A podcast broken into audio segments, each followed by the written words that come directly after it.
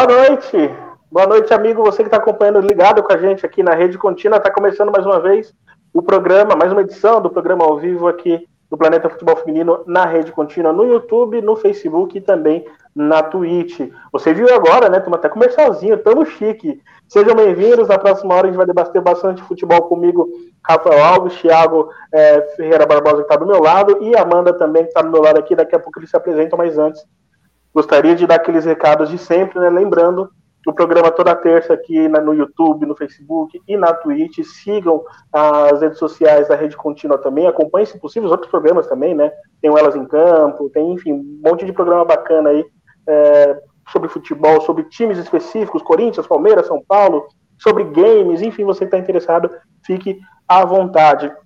Lembrando também que toda quinta nós estamos na Placar, com texto, inclusive no texto da quinta passada, falamos com a Cristiane, tá bem legal a entrevista, em breve a gente vai soltar também no nosso YouTube, e toda sexta, uma edição nova do podcast do Planeta Futebol Feminino, lá na Central 3, eh, e também no seu agregador, agregador, digital predileto.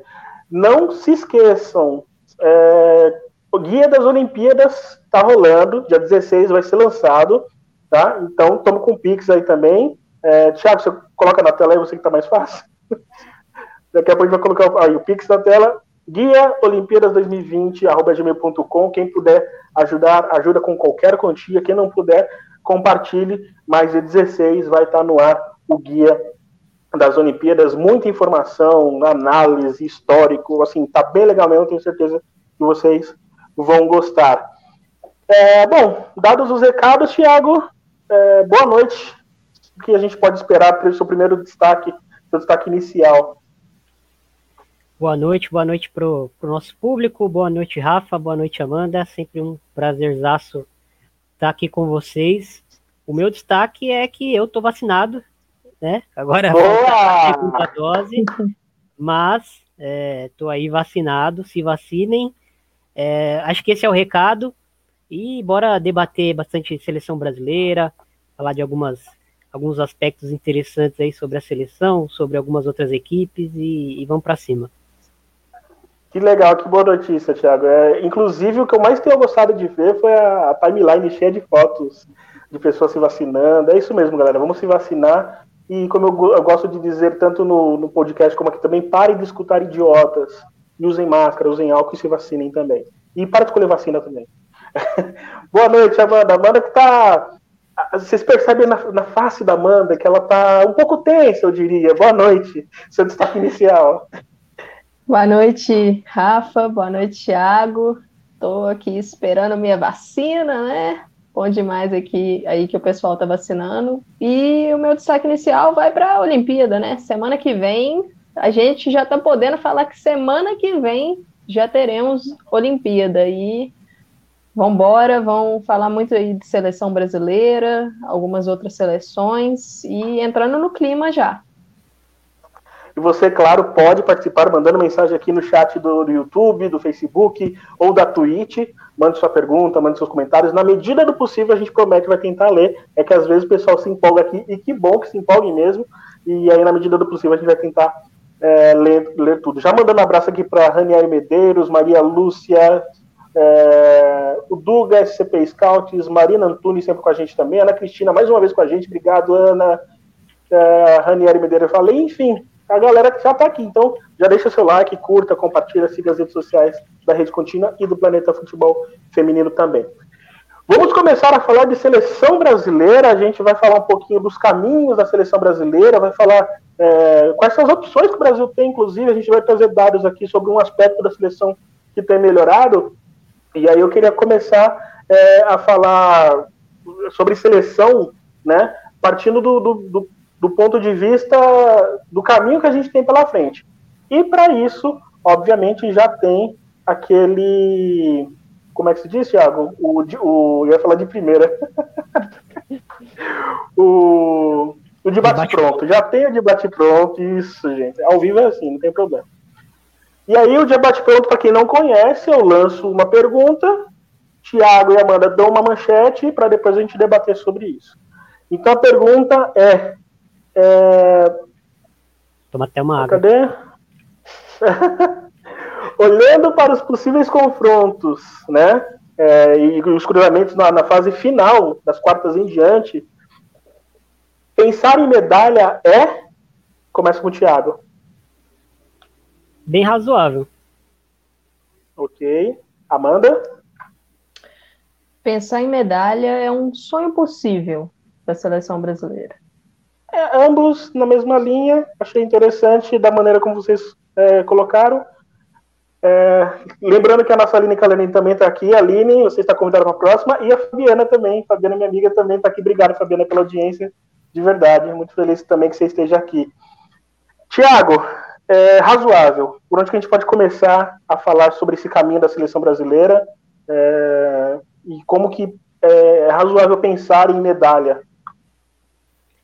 Amanda está mais afiada que eu no, no chaveamento, mas basicamente se a gente conseguir fugir é, de Suécia e de Estados Unidos, acho que o caminho para conseguir pelo menos uma semifinal fica muito, muito uh, viável para a seleção feminina, é, dado em vista que é uma equipe que, que talvez não encha os olhos uh, do brasileiro, mas é uma equipe que compete muito, que tem uh, alguns, pontos fracos, alguns pontos fracos, mas não são tantos pontos fracos assim. Né? As outras equipes uh, da Olimpíada também tem muitos problemas, a gente pode pontuar seleção por seleção, todas têm algum aspecto uh, que precisam resolver, algumas chegam sem ritmo, outras chegam uh, com problemas uh, de peças importantes mesmo, enfim.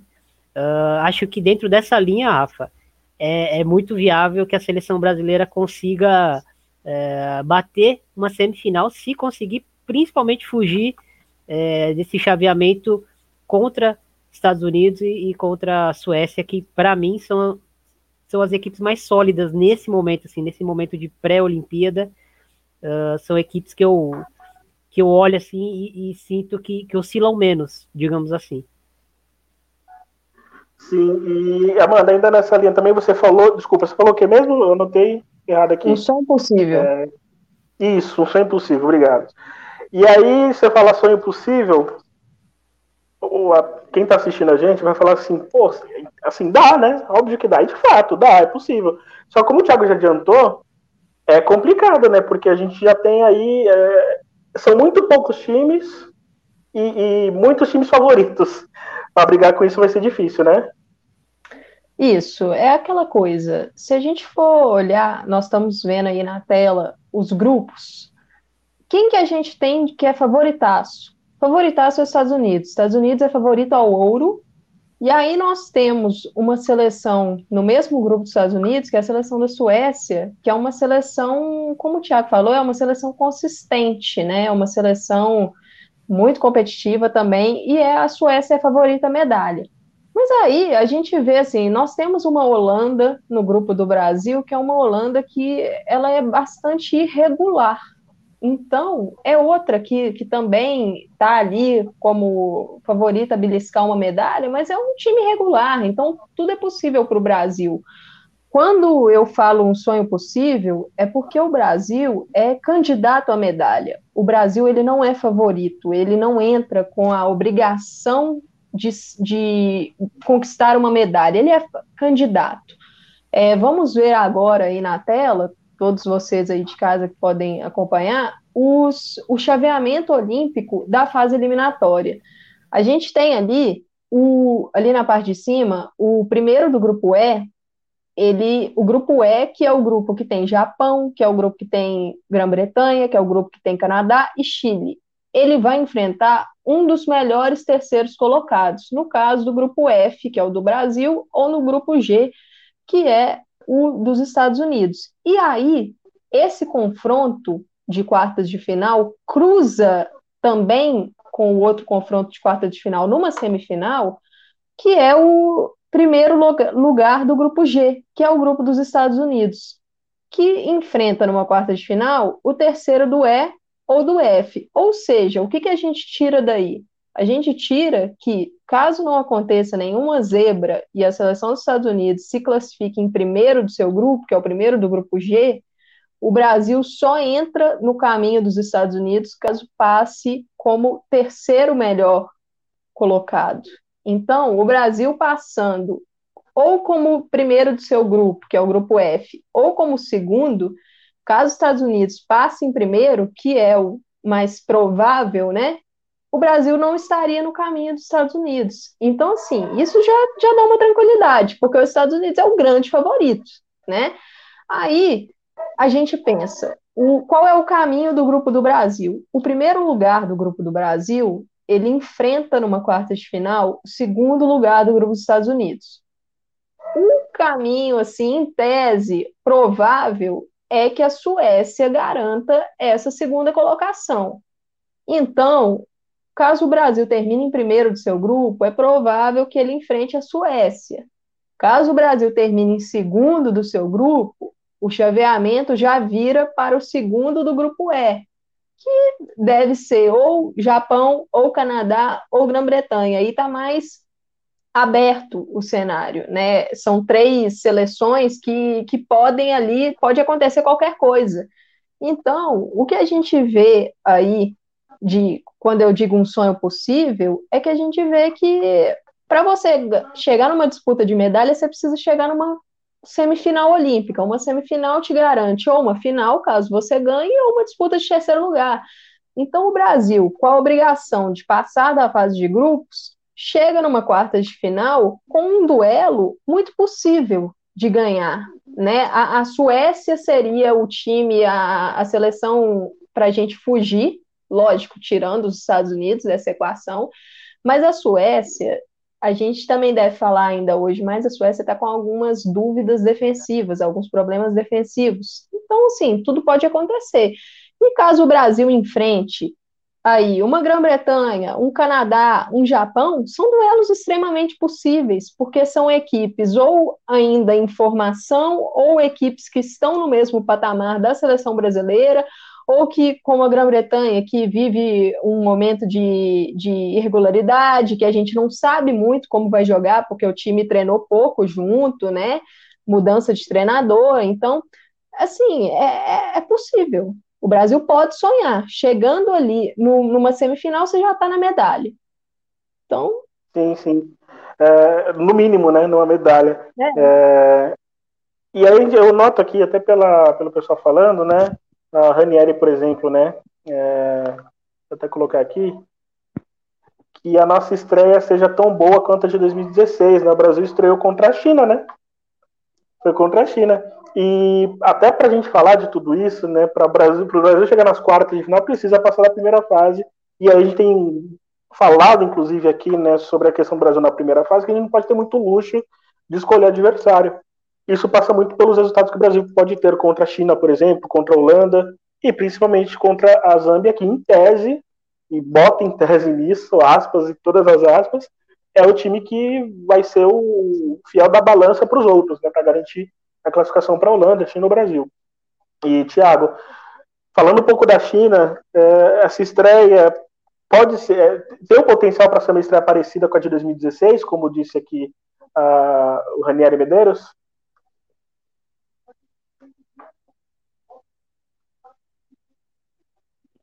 Tá no mute. Tá Ah, hoje eu não bati no mute ainda, hein? A China a gente conhece. Torceu contra. a China a gente conhece é, tradicionalmente, né, a força do futebol chinês é, dentro da modalidade. É, talvez venha passando ali por um, por um momento de, de reformulação. Uh, tem também essa crescente, né, de, de outros países aí é, dentro da modalidade, pode falar de Espanha, de, de, outras seleções que, que vem ganhando muito espaço, né? Apesar de não estar na, na, nas Olimpíadas, vem ganhando muito espaço. A China é uma equipe que, que sabe como fazer, mas ao mesmo tempo uh, a seleção brasileira tem muitas armas para conseguir uh, machucar a equipe da China. A equipe da China não é uma equipe que, que a gente possa olhar e, e falar, são três pontos garantidos. É uma equipe que tem tradição, uma equipe que tem boas jogadoras, jogadoras muito versáteis, tem uma forma de jogar muito bem é, afinada, tem alguns destaques, é, desfalques importantes no, no, no meio-campo, é bom citar isso e, e, a gente vai aprofundar isso é, nas lives do Planeta Futebol Feminino com o Gustavo Vargas.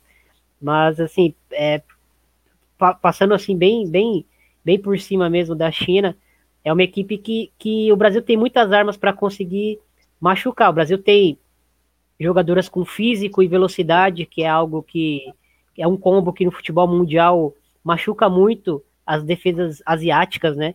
Geralmente, e aí não se apegando a estereótipo, mas é, a China tem dificuldade em, em, marcar pelos lados e o Brasil é muito forte pelos, pelos, lados, principalmente pelo lado esquerdo, mas quando consegue achar uma bola pelo lado direito com, com uma jogadora de velocidade, uma Debinha, uma Ludmilla, ou então uma arrancada da, da Bia, é, são jogadores que conseguem machucar e são jogadores que vão gerar muito problema para a China. Acho que a China uh, tem um encaixe favorável contra o Brasil, que é o encaixe da, da Wang Shuang, que é sua principal jogadora de ataque, que ela cai mais ou menos ali pelo, pelo lado da Tamires, né? Talvez ela jogue mais centralizada no ataque, uh, já que, que a Tang Jaili não foi convocada e ela era uma peça importante ali do, da dupla de ataque, uma meia atacante importante, não foi convocada. Talvez a Wang Shuang é, centralize um pouco mais é, do que a gente conseguiu acompanhar a China pré-Olimpíada. Ela sempre jogou ali caindo pelo, pelo lado direito, que é o lado esquerdo do Brasil, mas trazendo muito para dentro. Então, é uma jogadora que, que se movendo pode gerar muita confusão para o Brasil por aquele lado. E é uma jogadora que tem muita qualidade técnica para principalmente achar esse passe mais pifado para jogadoras entrando pelo outro lado, talvez nas costas de uma Poliana ou de uma Bruna Benítez, dependendo da escolha da, da, da, Pia Sunhag. Então, uh, o Brasil precisa ficar de olho com esse tipo de jogada na China, que acho que vai ser um tipo de jogada que a China vai tentar muito. E aí, Amanda, olhando até para a Holanda também nesse ponto, que já é o segundo jogo, e por isso é importantíssimo né, esse jogo contra a China, e o Thiago explicou bem sobre a China os, e os pontos fracos que tem. Eu acho, honestamente, que defensivamente é, é uma equipe que oscila muito, né? É, tem uma boa goleira, é verdade, mas oscila bastante e o Brasil pode se aproveitar disso. No caso da China, a gente não pode ter, é, a gente não sabe como que a gente pode fazer, né? Se é um time montado vai para frente ou se é um time que vai se fechar um pouco mais, ou um time que vai deixar a Holanda mais jogar. É, e aí, dá para agredir a,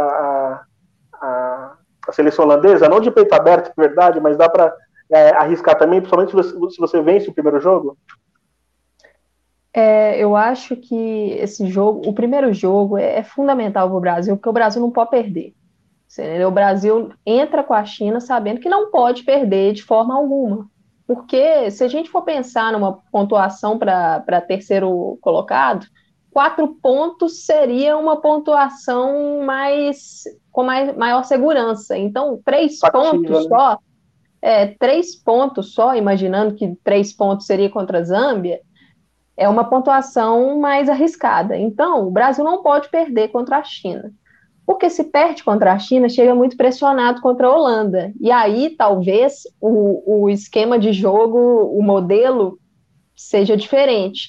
Imaginando o Brasil com resultado positivo contra a China, eu acredito que a Pia vai manter mesmo a, as suas ideias, uma defesa muito forte, uma defesa fechada, e eu imagino que o Brasil jogará reagindo, né? Jogará no, no contra-ataque contra a Holanda. Mas é, é, é tudo são circunstâncias, e eu acho que dá para agredir a Holanda, porque na, na que, a, o Brasil enfrentou com a Pia a Holanda foi no torneio da França, se não me engano, foi 2019. em março de 2000, 2019, eu não lembro se foi 2020 Isso. ou 2019, mas eu acho que foi 0 a 0 aquele 2000, jogo. Não, não, desculpa, você tem razão, foi 2020, foi 2020. Foi, foi logo antes da, da pandemia estourar, e, e foi um jogo que a Luana atuou, se não me engano, na lateral direita, que ela até salva uma bola, assim, que ela sai correndo lá do campo de ataque, salva uma bola espetacular. E, Teve a história da Natasha também, a goleira, né? Sim, a Natasha atuou no, na segunda etapa, fez algumas defesas importantes naquele jogo. E assim, pelo que eu vi da Holanda naquele jogo, a Holanda, eu não, eu não lembro se a Holanda estava totalmente completa, não lembro se Midemar jogou, mas a Holanda ela tem tido momentos de instabilidade, né? Jogos muito irregulares. Eu lembro de conversar no Twitter com o Daniel e ele usou uma, uma expressão que eu achei legal para a Holanda. A Holanda tem o dia do sim e o dia do não. A Holanda, na, na, ela goleou a Noruega, não sei se foi 8 a 0 não sei, nessa última data foi 7, FIFA 7, aí. 7 a 0 7 a 0 e o Daniel falou: não, hoje foi o dia do sim mesmo. A Holanda jogou muito bem e tal, mas a Holanda tem seus momentos de instabilidade e a gente sabe da força ofensiva do Brasil, entendeu? E, e o modelo de jogo da Pia ele trabalha muito para esse jogo, ó. Recuperei a bola rápido, vamos embora na velocidade. E o Brasil pode agredir a Holanda sim. O Brasil pode agredir a Holanda nas bolas paradas, que a gente vai falar daqui a pouco. É, o Brasil tem que focar na defesa. Eu acho que primeiro é pensar assim, vamos fazer um jogo forte defensivamente, tal, mas dá para agredir. O Brasil chega nessa Olimpíada podendo competir bem, defensivamente e ofensivamente, com qualquer seleção. E eu digo qualquer seleção mesmo, porque a gente viu é, na She o Brasil contra os Estados Unidos, lógico, o Brasil ficou mais postado, foi, foi mas ele agrediu os Estados Unidos também. A gente sofreu muito, mas a gente teve as nossas oportunidades ali no, na transição, nos contra-ataques. Então, eu acho que contra a Holanda é fazer um jogo equilibrado. O primeiro objetivo é esse, entendeu? É, a banda já deu spoiler, Thiago, e até aproveitando para a gente falar um pouco de Zâmbia também nesse contexto, é, você, você tem imagens aí sobre é, um dos caminhos que o Brasil pode ter nessas Olimpíadas, né, um dos caminhos que o Brasil melhorou bastante, que, foi, que foram as bolas aéreas. E a gente tem umas imagens aí, você pode, é, você consegue colocar aí? Tá aí. Com o Vadão, né, Brasil na segunda passagem do Vadão. Consegue ver aqui no, nos gráficos. Pode explicar para a gente aí, Thiago? Posso sim, Rafa. É, a gente tem aqui em cima o, o mapa né, da, da dos cruzamentos, da, das batidas de bola na área, de bolas paradas uh, ofensivas do Brasil, né? Quando tivesse verdinho aqui, a ofensiva do Brasil. Então a gente, o que a gente fez? A gente pegou a passagem, a segunda passagem do Vadão e comparou com a passagem atual da Pia tanto bolas paradas ofensivas quanto defensivas, e a gente consegue é, perceber que, que a Pia não melhorou tanto a bola parada ofensiva do Brasil, né? É, foi foi um, um, ganho mínimo, mas a bola parada defensiva com a Pia é, melhorou muito com relação ao que era a, a bola parada na, na, passagem do, do Vadão, ao ponto do, do Brasil ter sofrido um gol de bola parada é, durante todo esse período em que a Pia uh, está na, na, no comando da seleção feminina, mas não só isso, né? Não, não só olhando os gols, mas também é, percebemos que, que, que o time sofre muito menos, né? Os adversários conseguem finalizar muito menos é, contra a meta da, da Pia Sunhag em bolas paradas. Então, acho que, que é um aspecto. É, foi a Andressinha, né, Amanda, que, que, que comentou na entrevista, né? A Andressinha Foi. comentou na, na entrevista é, sobre a, a melhora na, nas bolas paradas do Brasil, e a gente pegou esse gancho e, e foi atrás do, do, das informações, dos dados, é, e a gente vai soltar também essa, essa, essas, essas imagens aqui é, nas nossas redes sociais do Planeta Futebol Feminino, e aqui é um, um comparativo do, do, do aproveitamento em escanteios ofensivos, tá? É, pegamos a, essa, esse momento da Pia, pegamos a segunda passagem do Vadão, que foi a mais recente, e comparamos com, com a referência mundial em quase tudo aí, que é os Estados Unidos, né?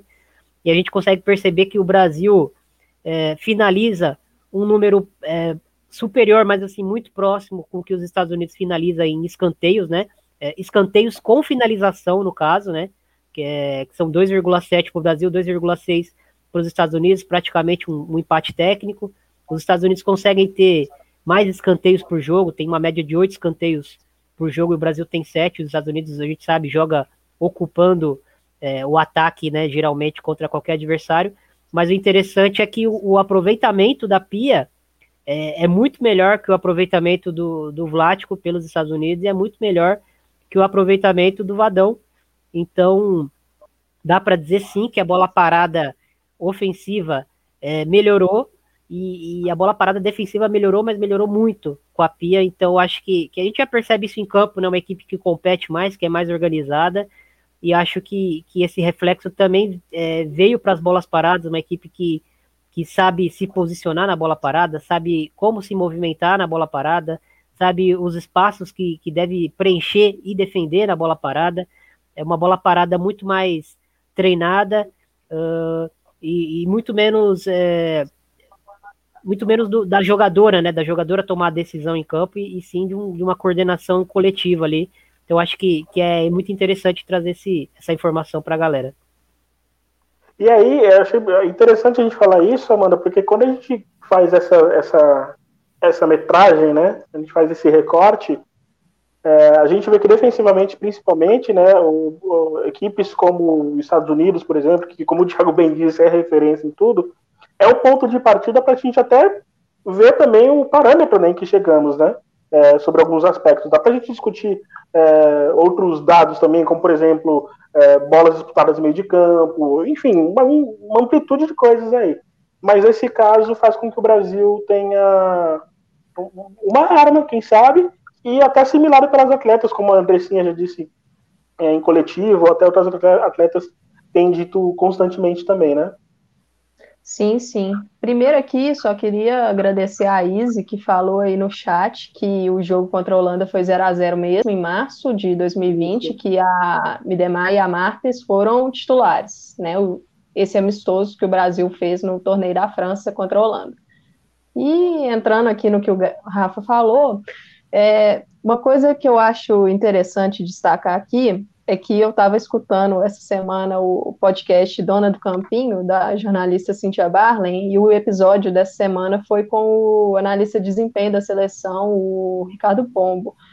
E aí lá ele fala que a Pia tem três auxiliares, o Anders Johansson, o sueco, ele é especialista em defesa, a Lili Persson, ela é especialista no ataque, e a Bia Vaz cuida das bolas paradas. Então, assim, eu achei interessante esse aspecto, porque a gente vê que, que são é, treinadores junto com a Pia ali, cuidando de aspectos específicos e que são fundamentais no jogo. E outra coisa que eu tenho observado na, na, nas redes sociais da seleção, também nas redes sociais do, do pessoal da comissão técnica, é que, por exemplo, o Ricardo Pombo, ele costuma postar muito nas redes sociais dele é, imagens de drone que ele faz do treino da seleção. E aí, quando o Rafa fala desse aspecto defensivo também, eu não lembro se foi o Ricardo Pombo ou se foi o Thiago Mel, que é o preparador de goleiros da seleção, que postou, eu achei muito interessante, que foi uma imagem de drone que eles é, demarcam a área para analisar a saída das goleiras. É, num, numa bola cruzada, qual é a, a, região que a goleira tem que sair, se a, se a goleira a, atinge uma região da área, já está errado. Então, eu acho muito interessante essa análise, porque são coisas que a comissão técnica trabalha diretamente com as atletas. A gente tem visto as atletas é, muito focadas, por exemplo, em, em, às vezes a gente vê imagens delas olhando tablet, essas coisas, a gente é, tem informação nesse próprio podcast aí, Dona do Campinho, o Pombo falou que a Pia gosta muito que as atletas vejam os lances, consigam fazer uma análise. Ah, o que, que eu errei? O que, que eu poderia ter feito aqui? O que, que eu poderia ter feito ali? E eu acho que é assim que a gente aprende, que a gente evolui, que a gente vê os nossos erros. E os Estados Unidos, lógico que a gente vai focar nos Estados Unidos, porque é a melhor seleção do mundo, que vem tendo os melhores é, resultados. E bola parada é uma coisa que, assim, eu costumo destacar isso muito, porque eu estou assistindo os jogos dos Estados Unidos e é impressionante. Se elas estão tendo dificuldade numa partida, é batata. Qual é a jogada que elas vão usar para descomplicar o jogo? É bola parada. Elas ganharam assim da Espanha, na She Believes do ano passado, estavam tendo assim um jogo muito difícil, não estavam conseguindo quebrar a marcação espanhola, ganharam no finalzinho do jogo um gol da Julie Ertz, de originado de uma falta que a Kristen Press bateu. É, ganharam assim agora contra Portugal nesse, nessa última leva de junho de amistosos. Então, bola parada é uma coisa que descomplica muitos jogos para elas. E a gente vê a seleção brasileira trabalhando muito nisso, e é importante. A gente viu a seleção brasileira definindo o amistoso contra a Rússia dessa forma. A gente viu a seleção brasileira nos amistosos contra o Equador no ano passado, fazendo muitos gols de bola parada, e nós temos, assim, Rafaele, Érica, Poliana, são forças tanto na bola parada ofensiva quanto defensiva. E aí você tem uma formiga que ela pode não pode, pode não ser muito alta, mas é impressionante. A formiga sempre dá uma, uma beliscada na bola parada, ela se coloca muito bem na área, ela lê muito bem a jogada. E o Brasil tem boas batedoras, o Brasil tem Marta para bater bem, o Brasil tem uma Debinha, tem uma Tamires, Andressa Alves é boa batedora, Andressinha.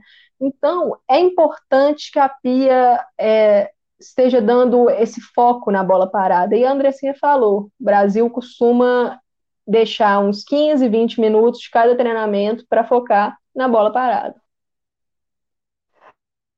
Isso que você falou, Amanda, porque uh, a gente tem. O Canadá também foi exemplo disso, né? A primeira partida contra o Canadá, dois jogos, é, juntamente de bola parada com a Bruna Benito. Os rapidinhos aqui era Renan Bispo. Os goleiros recentemente receberam um óculos para uhum. para trabalho Sim. de um tempo de reação. Eu vi isso também, achei bem interessante também. Legal. A, a lineologia aqui é a explicação da Amanda e o programa. Concordo com a Isa, gosto muito da Pia, gostamos. Teve alguém que falou aqui é, como canta a Pia Sete Pieces. Foi a Marina Antunes, muito bom. E a Thaís Viviane, ela mandou um negócio bastante importante também, nisso que o Thiago tinha apresentado agora há pouco nesses dados, e que a Amanda muito bem comentou. Importante esse dado da bola aérea, porque o Brasil vai ter duas das três seleções com maior média de altura das Olimpíadas no grupo. A China tem média de 1,71m.5 e, e a média da Holanda é de 1,70.7. É, né? E, inclusive, é um, é um, negócio que eu não entendo como o pessoal fala que é, acho que o pessoal vê a Holanda só Van der Donk, a Berenstein, e acho que a seleção da Holanda é baixa. Não é, né? Muito pelo contrário. Você pega as atletas da defesa, por exemplo, Spitz já é alta, no meio campo já é alta. É, enfim, boa, é, muito, muito legal que a Thaís mandou aqui. Obrigado, Thaís. E aproveitando para mandar um beijo para todos vocês aqui que estão aqui, a Izzy, a nossa Lina Calandrini, Ranieri, a Fabi, a rainha Fabi, Fabi Berbel também com a gente, é, quem mais? João Vinícius, o Renan Bispo, que chegou agora há pouco também. Enfim, muito obrigado, galera. É, continue com a gente, clica no like aí, compartilha, chama mais gente. Vamos falar agora de um ponto também da seleção, e aí eu vou começar com a Amanda dessa vez. É, sobre a gente ontem, na verdade, há algum tempo já a Amanda tem falado sobre isso, nessa questão de pênaltis e VAR nas Olimpíadas, a gente não teve VAR nas Olimpíadas passadas.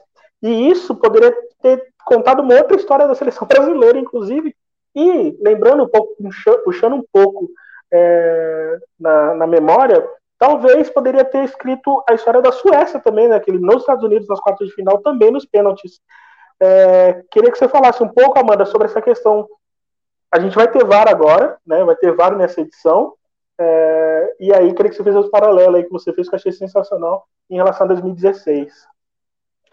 Não, eu tô, o pessoal do chat aí entender, eu tô falando com o Rafa, assim, acho que tem umas duas semanas que eu quero falar desse negócio de pênalti VAR, porque estamos vendo aí, passou a Eurocopa, passou a Copa América masculina, e a gente vendo muitas decisões é, de pênaltis, né?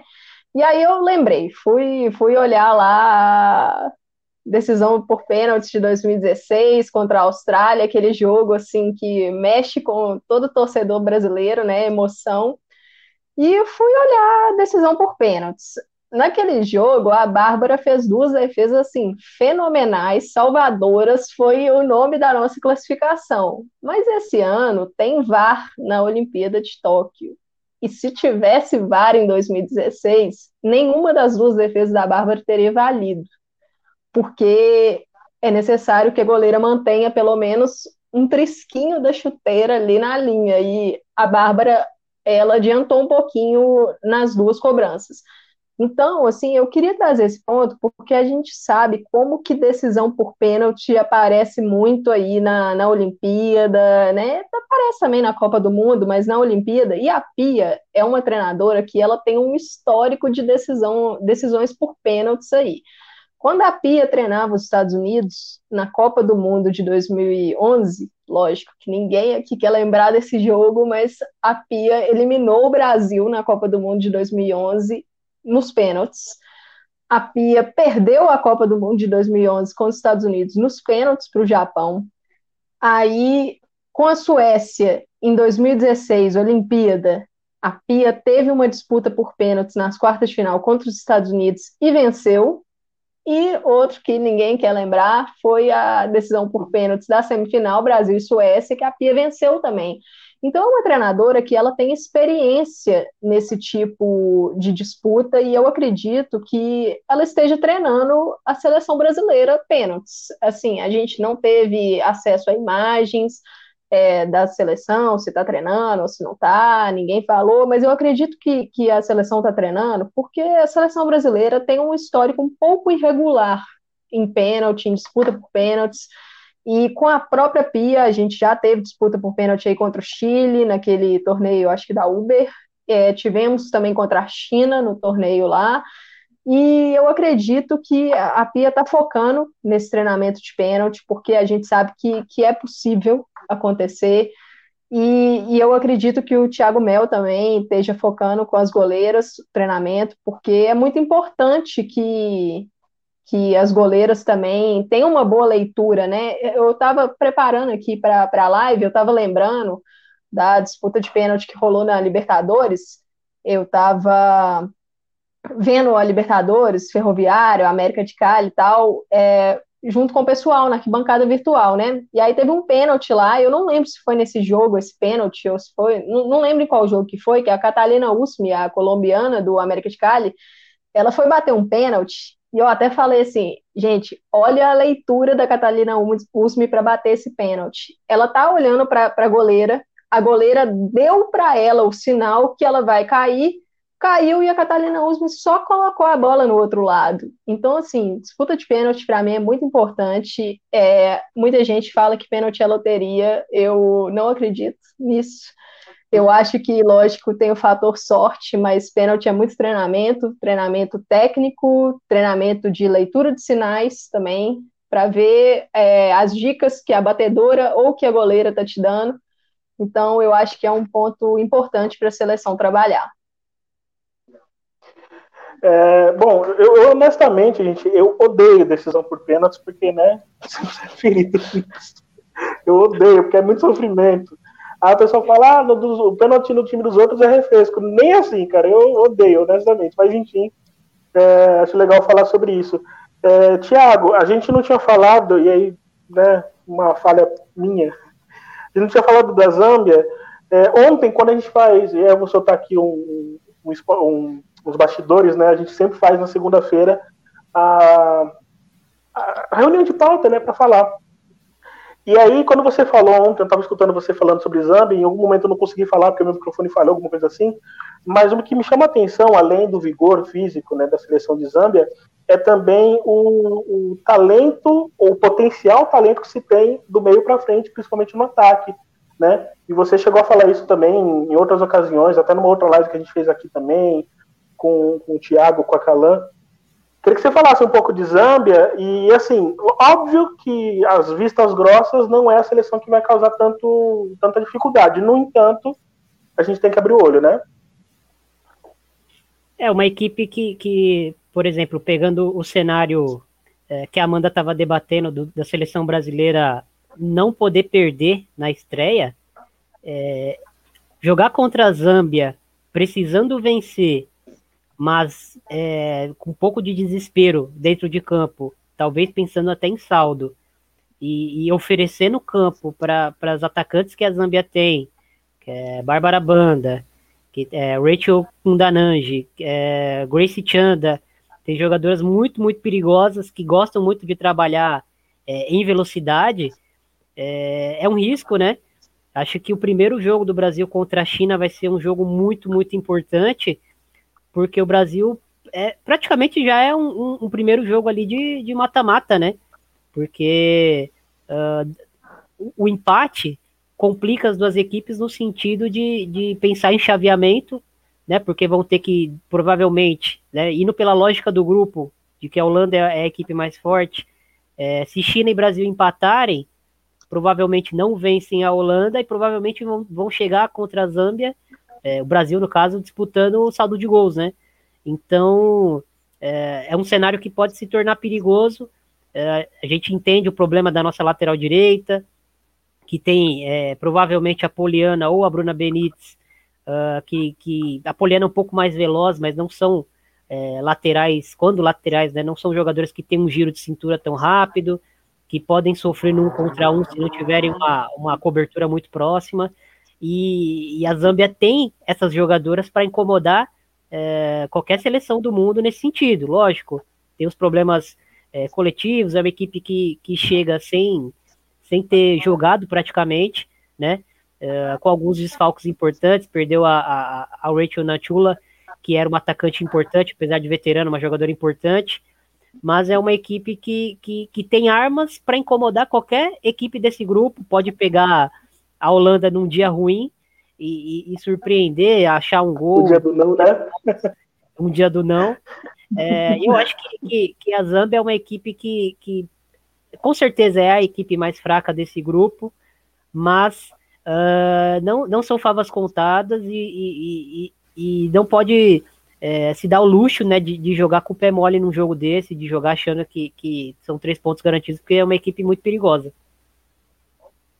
Sim, e aí a Thaís viveu novamente aqui. Zâmbia tem um time com menor média de idade e de altura. É um time jovem, de fato, é bastante jovem, time baixo também, como é até comum no, no, no, futebol asiático, no futebol africano é até comum a gente ver isso, né? A maioria dos times é, desses continentes, é, desses continentes geralmente tem uma estatura bem baixa. É, obrigado pela participação, Thaís. É, quem, é, aproveitando aqui antes da gente passar ao próximo assunto, quem vocês acham que será o destaque da seleção brasileira nas Olimpíadas rapidinho, Thiago? Acho que pela fase, eu acho que a, que a Bia Zanerato tem grandes chances. Pelo histórico recente, acho que a Debinha, por ser a, a artilheira né, da era Pia, uh, mas vai depender muito de, de, de quem ela vai sacrificar na meia direita ali. Boa. É, Amanda? Acompanho o Thiago com a Bia Zanerato, mas uma jogadora que eu acho que é uma jogadora que, em tese, é mais silenciosa, né? Aparece menos, mas eu acho que pode fazer uma grande Olimpíada, é a Júlia Bianchi. Eu ia falar dela agora. eu ia falar exatamente ela. Acho que ela tem um potencial danado para ser um dos destaques dessa seleção no meio-campo, e acho que é o meio-campo que vai meio que surpreender a gente. Eu falei algumas semanas aqui, né, que eu fui meio ressabiado com o que o meio-campo apresentou e tudo mais. É, no entanto, eu entendi, acho que dá para a gente considerar a situação que o Brasil se encontrava nesses amistosos. Né? Então, é, a gente sabe do potencial de Julia Bianchi, a gente sabe do potencial de Andressinha, a gente sabe do potencial de todas essas, essas meninas no meio campo. E eu acho que a Juliana Bianchi é, um, é uma grande candidata a ser o destaque da seleção. Eu sei que Rafa. você perguntou para eles, mas eu, eu me intrometi. Rafa, eu acho que antes desses dois últimos amistosos, é, a gente tinha a dupla de, de, de, interiores ali bem definida, que era Andressinha e, e, Formiga, mas acho que depois desses dois jogos, acho que a Júlia chega em pé de igualdade com a Andressinha pela, pela titularidade ali. Se você falasse assim, Rafa, hoje você apostaria que a Júlia Bianchi seria titular? Eu apostaria sim. Uma moedinha eu apostaria que a Júlia Bianchi seria titular. É... Bom, Gabriel Santos está aqui também. Oi, desculpa, pode falar, Amanda. Não, é que uma coisa que me chamou a atenção foi no amistoso contra o Canadá, tipo assim, mais ou menos ali no segundo tempo, é, a gente viu a Júlia Bianchi descendo na, na linha de zaga para iniciar as uhum. jogadas. É, é uma jogadora que ela te dá mais opções, né? Ela consegue adaptar melhor a várias funções ali no meio campo. Então, eu acho que na Olimpíada isso vai fazer diferença tanto para ajudar a encaixar melhor a equipe. Toda vez que a gente fala de Julia Bianchi na seleção, me vem na cabeça direto duas jogadoras que deveriam estar nessa seleção. Além da Adriana, claro, né, que é uma delas que ia citar, mas uma que deveria ter tido mais chances, que é a Duda. Porque nessa entrega de bola, de meio campo para ataque, com mais qualidade, opção de chute de fora da área, é, eu acho que o Brasil teria um ganho muito, muito interessante também. É, enfim, a gente rasgou uma seda danada para a Julia Bianchi aqui. Não, não nos, é, não nos decepcione, Júlia. João Vinícius, se a Ludmilla estiver no dia sim, eu vou adotar essa, tá, gente? Dia sim, dia não, vou adotar isso. O Daniel, o Daniel Lopes, né, que, que falou isso, Amanda? Do dia sim, do Foi dia não. Foi Daniel Lopes. Foi. É, a cara dele. É a cara do caboclo falar isso. Vou adotar isso também para falar de fase ruim e fase boa. É... Júlia está jogando absurdo. Acho que ela consegue ser mais versátil do que a Andressinha. Eu concordo com a, com a Calan. E eu acho que tem até um pouco mais de força envolvida também no meio de campo quando você está sem a bola. É, concordo com você, Calan. Vamos mudar de assunto. Obviamente, ainda em Olimpíadas, mas falando da seleção dos Estados Unidos. Os Estados Unidos teve a sua seleção convocada é, há alguns dias, né, e chamou atenção, uma das principais dúvidas era a Julia Ertz, a Julia Ertz que ela se machucou, está em recuperação. E aí o que chamou atenção nessa, nessa, nessa convocação é que a Julia Ertz foi chamada e, em tese, né, nenhuma atleta para a posição é, como escape ali foi chamada nem entre suplentes, né?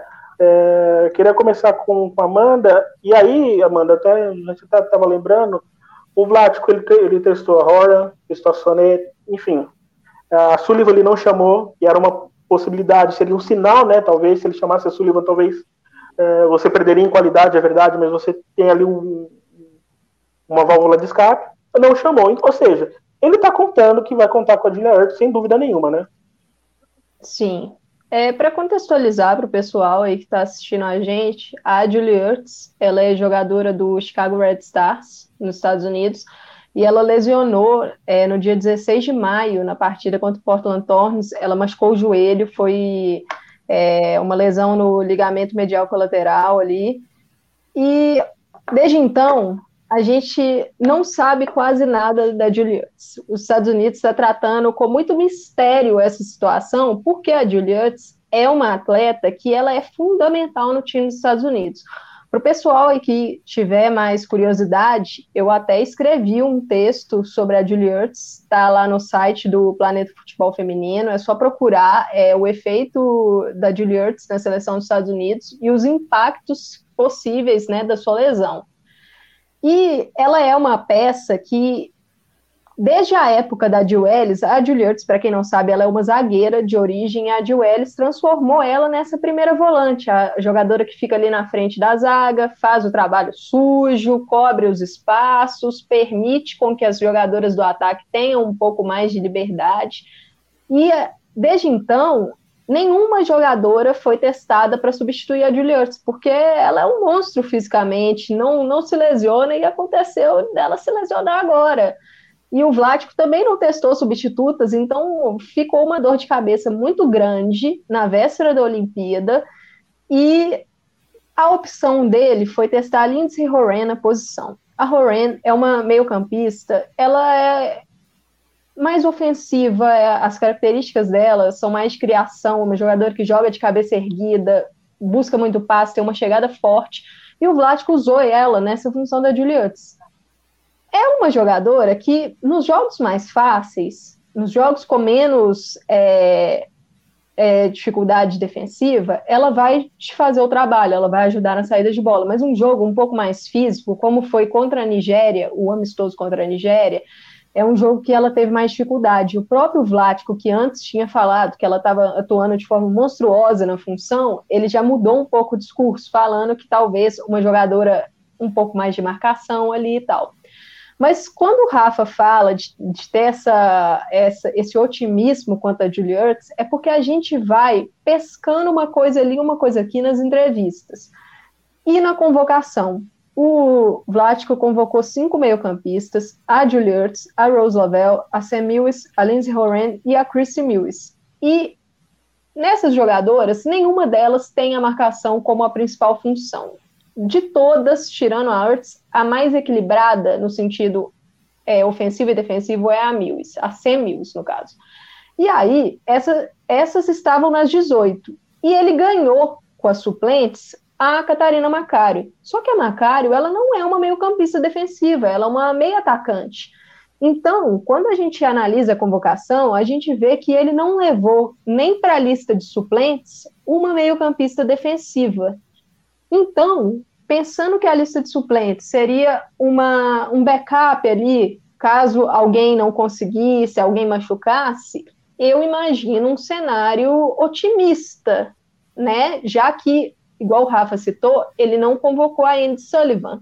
A Andy Sullivan, meio-campista do Washington Spirit, é a meio-campista das testadas que tem a maior proximidade no estilo de jogo com a Juliette, e ela não foi convocada. Então, assim, eu imagino que os Estados Unidos é, vão tentar recuperar a Juliette fisicamente e aprimorar a, a, questão de minutos dela em campo ao longo da fase de grupos. Vai ser uma jogadora que eu não imagino que ela apareça, por exemplo, na estreia contra a Suécia, eu acho difícil, pelo menos como titular.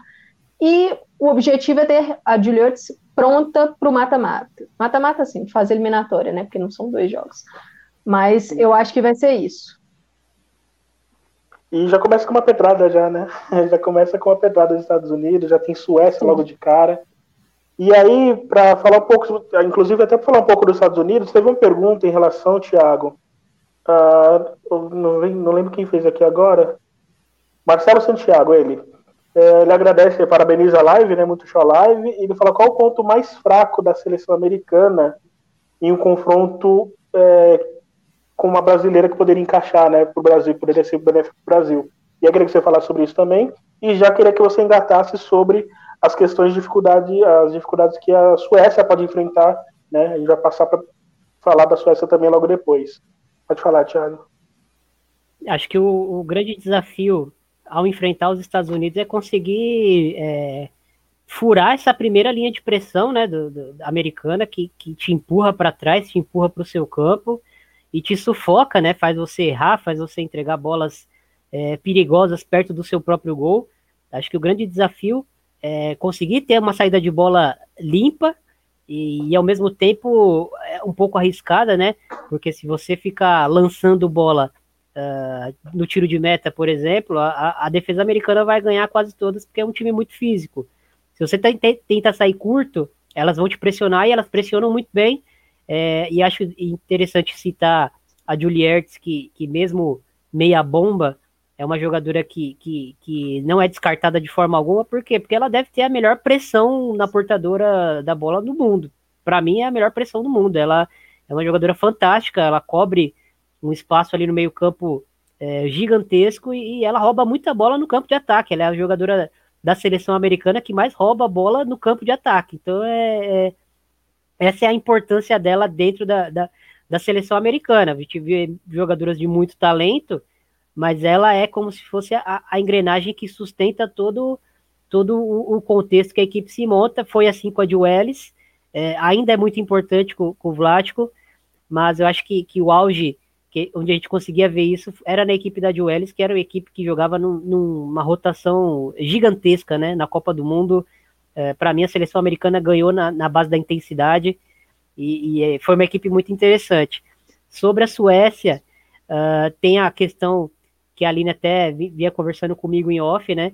É, desses problemas defensivos que a Suécia tem. A Suécia perdeu duas jogadoras importantíssimas na zaga, que é a Sembrant e a, e a Fischer, né? Que seriam titulares absolutas. É uma equipe que, que se achou jogando em linha de cinco uh, conseguiu fazer um grande confronto contra os Estados Unidos. Uh, ah, era amistoso? É amistoso, mas ninguém joga amistoso com os Estados Unidos pra, pra, só para testar, para passear. Todo mundo vem para tentar ganhar, para tentar tirar uma casquinha. E naquele jogo é, recente, a Suécia fez um grandíssimo jogo contra os Estados Unidos, jogou melhor, é, sofreu um gol ali num, num, erro de arbitragem, mas assim, olhando o desempenho dentro de 90 minutos, foi um, um jogo grandíssimo é, da Suécia, e, e, foi um jogo onde a Suécia achou essa linha de cinco e, e conseguiu é, ter a melhor da, do, o melhor da Jacobson, o melhor da Glass quando entrou. Enfim, são jogadoras muito agudas pelo lado. Acho que o lado direito da Suécia é muito, muito forte. É um lado que, que é muito agressivo, né? É, a Jacobson, que, que acabou de sair do Real Madrid, é, se não me engano, fechou com, com o Bayern de Munique. Mas ela é uma jogadora assim, é 100% brasileira, né, digamos assim, é uma jogadora que, que, que, é muito agressiva, muito dribladora, muito veloz, ela encara, ela não tem medo, ela desestabiliza é, o adversário, então imaginando é, uma Jacobson em cima do, do lado esquerdo do Brasil, que, que é tão fragilizado defensivamente, é, é um cenário terrível para a gente se imaginar, né, é, partindo daí, tem essa indecisão uh, de quem serão as, as zagueiras, se vai jogar com linha de três, que, que deu muito certo, se vai jogar com linha de quatro, se vai depender do contexto. Eu tô com um palpite de que vai ser utilizado a linha de cinco, mas que vão variar até mesmo dentro dos jogos. É, vão buscar variar, até porque as jogadoras da linha de zaga da, da Suécia são jogadoras que podem jogar tanto na, na zaga como, quanto na lateral. É, então, acho que, que abre essa, essa possibilidade, né? A linha de 5 é, é, um, é um sistema que está dando muita liberdade para Seger organizar muito o jogo ali pelo meio campo. Ela já não é aquela jogadora do, daquele auge, né? Absoluto de anos atrás, mas ela é uma jogadora que ainda tem um toque diferente, que tem uma visão de jogo diferente. E ela é uma jogadora que, que consegue organizar ofensivamente essa equipe. A linha de 5 dá essa sustentação para ela. A linha de 4 talvez já seja buscando mais um encaixe específico dentro de algum jogo. É, mas é bom a gente ficar de olho é, com relação de quem serão essas zagueiras caso é, se opte por uma linha de cinco. E aí você citou a Seger, né? A Seger chegou, inclusive, né, a fazer parte do sistema defensivo também, eventualmente pode ser uma opção é, no, no, caso da seleção da Suécia. E Amanda, para a gente encerrar, a gente está já na reta final.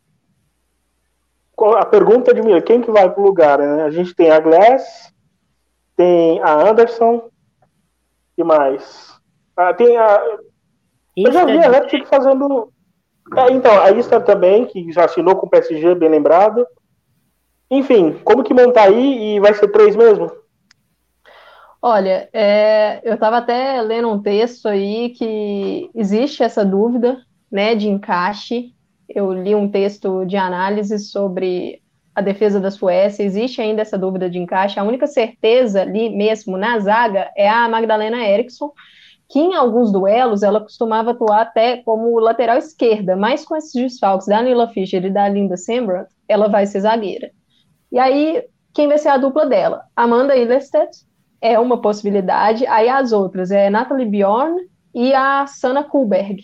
E, é, e aí eu acho que vai ser uma questão mais de encaixe mesmo, do treinador, porque ele tem a Jonah Anderson é, na lateral esquerda, ala no caso, e a Hannah Glass, ala no caso direita, que são jogadoras que não têm a defesa muito apurada. Então, eu acho que vai ser muito questão de encaixe do, do adversário para saber quem vai ser essa dupla ou trio com a Magdalena Eriksson. E só uma complementar aí a, a pergunta do, dos Estados Unidos, do, dos problemas, talvez o ponto fraco, as costas das laterais é um problema dos Estados Unidos, tanto da, da Crystal Dunn pela esquerda, quanto da Kelly O'Hara pela direita. É, a O'Hara tem tido muitos problemas, é, por exemplo, no amistoso contra a Grã-Bretanha, a Inglaterra na Chibelives, ela teve problema com a Lauren Hemp. A Dan teve muitos problemas contra Jacobson. É, quem jogou no primeiro jogo de 2019, pós-Copa, foi a Casey Short, que também está convocada. Ela teve muitos problemas com a Jacobson também. A Slane deu problemas para a Kelly O'Hara no, no lado direito, é, Lena Hurtig. Então, é um ponto fraco e bola aérea defensiva é, Alissa não é muito confiável na saída é, pelo alto, então é outro ponto que a gente pode focar para bater os Estados Unidos. Tá, então, é, eu, eu bem, enfim, já que já está bem em cima já, tá? Eu não vou, não vou conseguir pedir os destaques finais, mas eu queria agradecer já a Izzy, Thaís Viviane, a Mariana Fiorelli está aqui no começo, obrigado, Maria a nossa Aline Calandrini, Aline Calandrini, o convite já para a senhora estar aqui com a gente na semana que vem, hein? Aguarde os nossos, os nossos assessores. Marcelo Santiago, Gabriel Seixas, Aniele Medeiros, João Vinícius, Amanda Viana, ah, não, Amanda Viana. Maria Antunes, Sabrina Ferraz, Rainha Bi. Homem-Aranha aí. Obrigado, Renan Bispo também. Gente, muito obrigado de coração a todo mundo que participou. É, mais uma vez, a gente teve uma ótima audiência, a gente teve bastante participação de vocês. Se inscrevam no canal do YouTube. Rafa. 30 Vai lá, Thiago, manda lá. É, só para pedir para a galera se inscrever no canal do PFF, a gente vai seguir com as lives tradicionais aqui de terça-feira, mas a partir do dia 16 a gente vai começar a fazer lives uh, cobrindo a Olimpíada. Dia 16 a gente vai fazer a live é, do lançamento do guia, né? Que, que foi apoiado aí por, por uma galera, a gente fica muito agradecido. É, tá ficando assim um negócio espetacular. Então, dia 16 a gente vai lançar o guia, vai comentar sobre, sobre a Olimpíada. E a partir do dia 20, a gente vai fazer pré-jogo do Brasil, pós-jogo do Brasil, é, pós-rodada. Muita gente, muitos convidados vão participar dessas lives, então vai ser um papo de, de altíssimo nível, como é aqui. Então a gente vai pegar é, é, é essa essência do, do, do, debate aqui da rede contínua e vai levar para o planeta do futebol feminino, mas é, sigamos das duas frentes e, e, e, vamos aí por mais. Então, só pra, aproveita e já anotem na agenda. Sexta-feira, 18h30, lá no Planeta Futebol Feminino, tem a live do lançamento do guia. Então, o Thiago vai estar lá, vai comandar essa live. Na terça que vem, encontro duplo, às 18h30, live no Planeta Futebol Feminino lá no canal. E depois vocês correm para às 8 que a gente vai ter a live também é, para a Olimpíada. Quer dar um, um recado rapidinho, Amanda? Não, queria agradecer aí o pessoal que hoje a gente teve muita participação aí, né? E convidar para participar, seguir a gente nas redes sociais, porque lá a gente vai estar tá passando toda a programação das lives e os conteúdos. O que a gente teve aqui na live de hoje também, os dados vão estar tá nas redes do Planeta Futebol Feminino, quem tiver mais curiosidade aí. E brigadão, galera. Perfeito, galera. E não se esqueçam, quem puder ainda contribuir até o dia 16 tem o Pix é, do guia do Planeta Futebol Feminino, é, o guia das Olimpíadas. É, guia, aí ó, guia Olimpíadas 2020 gmail.com. Você pode ajudar com qualquer quantia, é, mas se também não puder ajudar, ou não quiser também, às vezes, é, divulgue, ajude divulgando esse link aí pra gente, tá bom? Continue aqui, terça-feira que vem a gente volta. Lembrando que quinta tem texto lá na placar do Planeta Futebol Feminino, lá na, na no portal Placar, da Veja. E sexta-feira tem episódio novo do Planeta Futebol Feminino. Essa semana a gente vai falar com o pessoal do Real Ariquemes. O Real Ariquemes é um time do norte, é, o time de Rondônia, que está nas quartas de final da, da, da Série A2 do Brasileirão, com chances de ir para a Série A1. E a gente vai falar um pouquinho desse time, vai estar bem legal, eu e a Helena entrevistando, tá bom? Galera, um beijo para todo mundo, continue se cuidando, se vacinem. Semana que vem a gente volta, se inscreva no canal, enfim, faz tudo aí que vocês já estão acostumados. Beijão enorme. Eu sou Rafael Alves, estive com o Thiago Barbosa e Amanda Viana, com a direção de Felipe Alturjo aqui na Rede Contínua. Até a próxima. Valeu, galera. Obrigado. Valeu, gente.